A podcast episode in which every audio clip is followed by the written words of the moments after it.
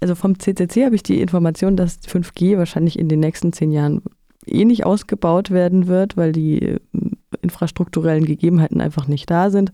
Dann hieß es, die Strahlung ist ja auch nicht neu.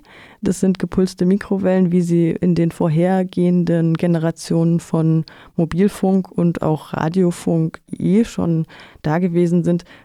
Wieso ist denn jetzt hier der Aufschrei so groß? Was glauben Sie? Der Aufschrei deshalb, äh, glaube ich, so groß, weil das äh, 5G-Netz stellt tatsächlich eine Form von Revolution ein Stück weit dar. Also die Datendichte soll sich ja verzweihundertfachen, äh, der Energieverbrauch äh, wird deutlich gestiegen, wird sich deutlich steigern. Und die Frage ist eben, wenn wir sozusagen so eindeutig auf eine neue Technologie setzen, äh, haben wir dann überhaupt schon die Folgen dieser Technologie wirklich berücksichtigt? Und äh, es sind äh, viele ähm, es ist eben ein, ein sehr kontroverses äh, Thema. Das liegt sicherlich auch daran, weil äh, die Industrie äh, massiv äh, damit äh, involviert ist und ja auch massiv äh, Geld verdienen will. Der Hintergrund, den ich immer wieder benennen will, ist, es gibt zahlreiche Hinweise, dass elektromagnetische Strahlung krank macht.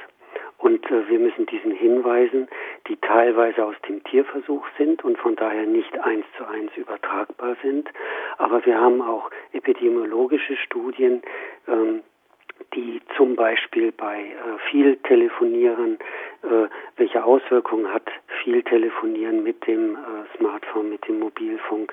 Äh, da haben wir zahlreiche Hinweise dafür, dass das zum Beispiel bei denjenigen, die das Handy schon 10, 20 Jahre genutzt haben. Das heißt, das sind Studien, die haben in den 90er Jahren begonnen, äh, dass dort zum Beispiel deutlich mehr Hirntumore auftauchen. Das, das alles sind Hinweise und die, die Diskussion ist immer wieder diejenige, dass äh, die Befürworter äh, und die aus meiner Sicht Verharmloser sagen, ähm, das gibt keine eindeutigen wissenschaftlichen Hinweise. Das ist richtig.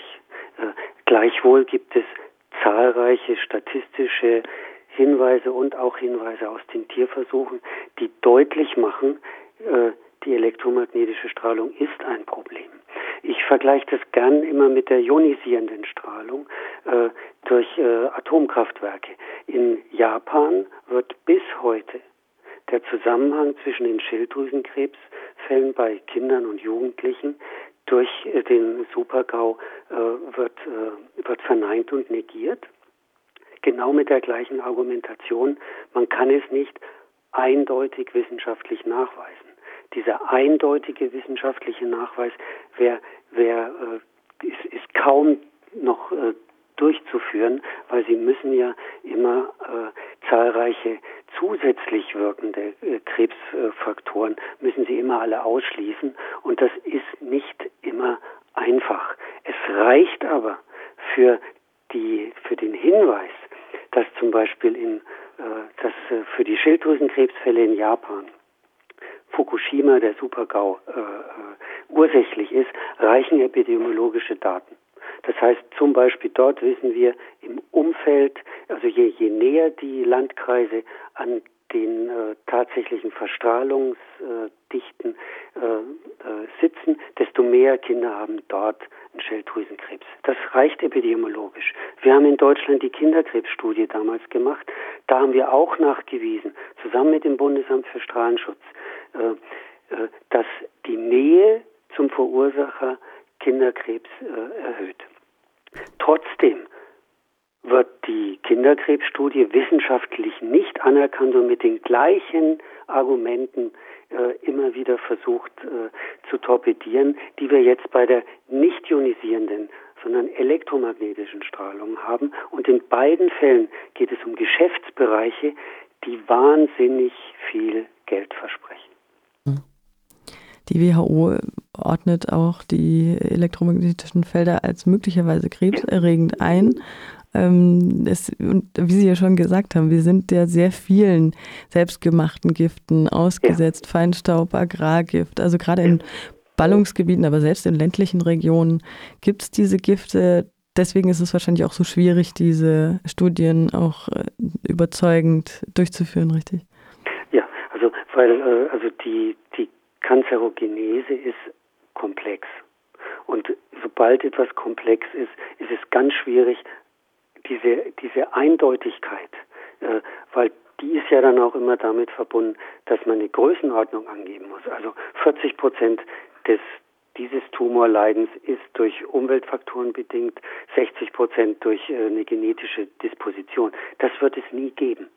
Äh, sondern wir bewegen uns immer wieder äh, in einer wissenschaftlichen Fragewelt, in der wir so eindeutige Antworten schon, schon lange nicht mehr bekommen. Wir haben aber deutliche Hinweise. Wir haben Hinweise auf den Wirkmechanismus von elektromagnetischen Strahlen, genauso wie wir Hinweise haben auf den Wirkmechanismus von radioaktiven Strahlen. Wir haben, äh, also die, die gibt es in zahlreichen Tierversuchen, da gibt es hunderte von Studien. Äh, wir haben sozusagen epidemiologische Studien, darauf beruht ja auch diese Aussage der WHO von 2011, äh, dass äh, die elektromagnetische Strahlung möglicherweise krebserregend ist. Die, die basiert sozusagen genau auf diesen, diesen, diesen epidemiologischen Studien, zum Beispiel der Interphone-Studie von 2010, die genau diesen Zusammenhang hergestellt hat. Die haben die die Stunden, die man ein Handy damals die einzelnen Personen durchschnittlich ans Ohr gehalten haben, eben epidemiologisch verglichen mit dem Vorkommen von Hirntumoren und haben daraus eben äh, entdeckt, ja, also ähm, die haben ja ein äh, zweifach erhöhtes Risiko nach zehn Jahren. Äh, und wenn Sie äh, bis zu 20 Jahren das Handy genutzt haben, dann haben Sie ein fünffach erhöhtes Tumorrisiko für spezifische äh, neurologische Tumoren im, im Gehirn. Und das sind eben äh, ganz, ganz äh, deutliche epidemiologische Hinweise, die bis heute verkannt werden. Und die Grenzwerte, die wir hier in Deutschland haben, richten sich sozusagen nur äh, äh, auf die thermischen Wirkungen der elektromagnetischen Strahlung. Äh, das ist ja altbekannt. Darüber, worüber wir jetzt sprechen, sind die athermischen Wirkungen, also die nicht mit einer Wärmeentwicklung einhergehen. Und darauf bezieht sich sozusagen jetzt der, der neu entdeckte Gefährdungsaspekt. Der ist aber auch nicht so neu. Denken Sie bitte daran, dass, dass wir Menschen schon lange mit elektromagnetischer Strahlung und Feldern umgehen. Die ganzen Funker. Äh, es gibt Studien äh, aus der, aus der äh, Militärmedizin, die ganz deutlich belegt, Funker haben ein erhöhtes Krebsrisiko. Das ist alles ja schon über viele Jahre klar. Es wird aber nicht wirklich in die Bewertung mit eingezogen. Selbst das Bundesamt für Strahlenschutz sagt, es gibt hier noch äh, einen Bedarf an Studien. Deswegen werden, sollen jetzt, glaube ich, auch keine Sendemaste in der Nähe von Kindergärten oder Schulen errichtet werden. Was äh, halten Sie von der Aussage, ich glaube, es war eine Brüsseler Senatorin oder Bürgermeisterin, wir sind doch keine Labormäuse und es gibt keine Risikoabschätzung zu 5G? Ja, also das, das, das, ich kann dem nur zustimmen. Also gut, ich bin immer äh, sensibel, wenn Menschen mit Tieren verglichen werden. Das finde ich immer ganz schwierig. Aber äh, es ist eben so, äh, der 5G-Ausbau wird jetzt massiv betrieben und wir haben noch nicht wirklich die Technikfolgenabschätzung äh, durchgeführt. Also wir sind da noch wirklich äh, am Anfang. Und äh, ich bin ja mit Frau Pauli ein, gehen wir ja sozusagen, haben wir nicht überall einen Dissens, sondern äh, sie ist ja auch bereit, Vorsorgemaßnahmen äh, zu implementieren, zum Beispiel bei den Schwächsten, nämlich den Kindern, den Schwangeren und den alten Menschen und den Kranken, dazu sorgen, dass, dass wir dort vorsichtiger sind. Das ist, das ist gut und, und richtig. Das heißt aber natürlich äh, auch, äh, dass alle anderen, die Normalbevölkerung, die eigentlich gesund sind, natürlich dieser ganzen Belastung ausgesetzt sind. Und äh, ich äh, bin ja Teil der Ärzte zur Verhütung des Atomkrieges, der IPPNW, und wir fordern aus diesem Grund auch ein Moratorium. Äh, die IPPNW, die ja sozusagen über Jahrzehnte als Teil der äh, Umwelt- und Anti-AKW-Bewegung eben sich auch sehr mit der äh, ionisierenden, also der radioaktiven Strahlung beschäftigt hat. Und wir müssen eben jetzt auch konstatieren, es gibt auch die nicht ionisierenden äh, Strahlung und die haben ähnliche Probleme. Und um die müssen wir uns auch als Ärzte in sozialer Verantwortung natürlich auch kümmern.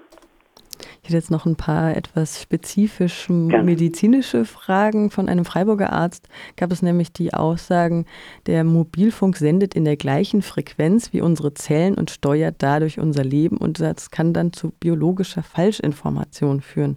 Was sagen Sie denn als Mediziner dazu? Äh, naja, es, es ist so, dass wir äh, natürlich attestieren müssen. Wir, wir sozusagen äh, wir sind voller Elektrik. Also die Zellen kommunizieren elektrisch. Äh, die Gehirnströme, an denen wir sozusagen unser Bewusstsein messen, messen wir äh, mit dem EEG und wir messen damit äh, Hirnwellen, das heißt elektromagnetische Wellen. Und, und äh, das ist eben auch äh, zu berücksichtigen. Das heißt, dass wir uns jetzt in einem nicht natürlichen elektromagnetischen Spektrum befinden äh, in dem genau diese Frequenzen mit der Zellen kommunizieren und mit der wir sozusagen auch unser Bewusstsein äh, äh, konstituieren, in diesen Bereichen, und das ist ja jetzt das Neue, äh, gibt es jetzt sozusagen eine, eine, äh, ein elektromagnetisches Spektrum an Strahlung, das vorher nicht da war. Und dass das interagieren kann, zumindest in Tierversuchen ist das nachgewiesen. Man misst das zum Beispiel auch, äh, also die Wirkung kann man zum Beispiel dann auch messen, dass die Blut-Hirn-Schranke tatsächlich sich verändert. Es gibt äh, unterschiedliche Neurotransmitter, die, da wird deren Exposition äh, gehemmt. Also es gibt zahlreiche Tierversuche, die, die belegen, dass das, äh, äh dass das etwas bedeutet und etwas macht. Was halten Sie denn von der Aussage, der natürliche Herzschlag wird in einen Maschinentakt verwandelt? Das war eine Aussage von dem gleichen Freiburger Arzt. Das kann ich jetzt so äh, nicht bestätigen oder dazu kann ich Ihnen jetzt äh, wenig sagen. Es, äh, äh ich kann mich nur auf die Studien beziehen, die ich selber gelesen habe und die ich selber sozusagen auch kritisch gelesen habe. Also mir ist immer wieder wichtig, wir suchen ja auch das Gespräch mit dem Bundesamt für Strahlenschutz.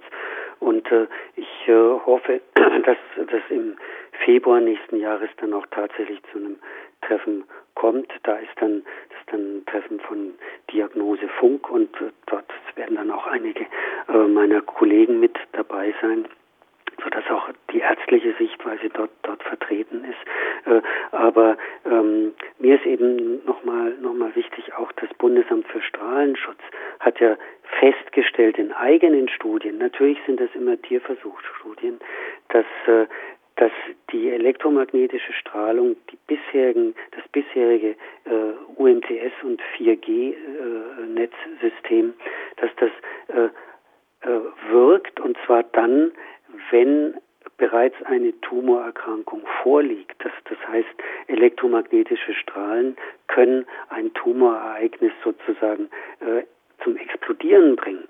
Äh, also es ist dann nicht ursächlich äh, für eine Tumorentwicklung und eine Krebsentwicklung, aber wenn eine Krebsentwicklung schon vor besteht, dann kann die elektromagnetische Strahlung das fördern. Und das ist ein Aspekt, darüber haben wir noch gar nicht so nachgedacht, zum Beispiel bei WLAN und unseren Schulen in Italien mussten Schulen schon das ganze WLAN abschalten, weil ein Kind Leukämie krank war, aus der Klinik zurückkam und dann musste die die Schule dafür sorgen, dass, äh, dass es eben gesundheitsfördernd äh, für dieses Kind äh, Bedingungen geschaffen werden und keine, ähm, keine zusätzliche Gefährdung durch Mobilfunkstrahlung dem Kind zugemutet wird, weil das die Wahrscheinlichkeit erhöhen würde, dass das Kind äh, äh, erneut an Leukämie erkrankt.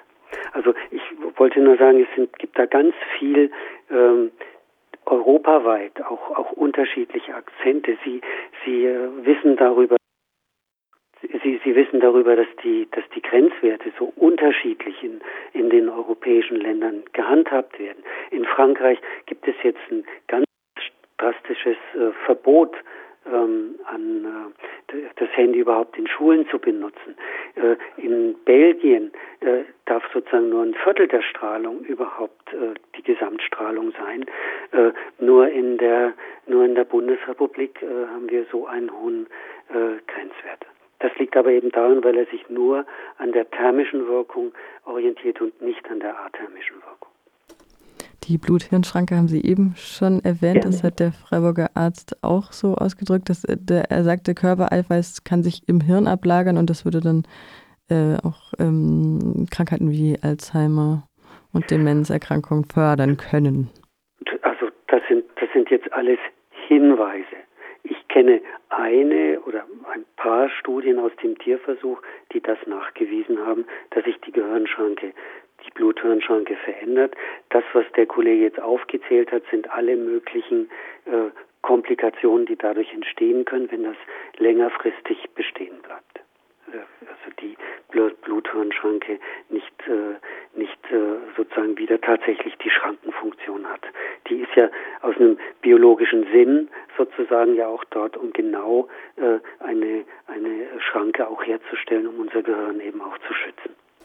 Äh, aber das sind alles, äh, wie soll ich sagen, wir, also wir bewegen uns in einem Hinweischarakter, so würde ich das benennen. Aber wir müssen als Ärzte dafür, dafür Sorge tragen, dass wir diese Hinweise ernst nehmen und zur Vorsorgeverpflichtung zurückkommen und auch dort die Politik auffordern, Vorsorge durchzuführen, statt hinterher äh, äh, wahrzunehmen, was alles äh, schiefgelaufen ist und, an, und einen Rückbau des 5G-Netzes wird es definitiv nicht geben. Wenn es schon mal da ist, wird es benutzt werden. Da wird die Industrie äh, niemals mitmachen und unsere Politik ist nicht stark genug, sich gegen solche wirtschaftlichen Interessen wirklich zur Wehr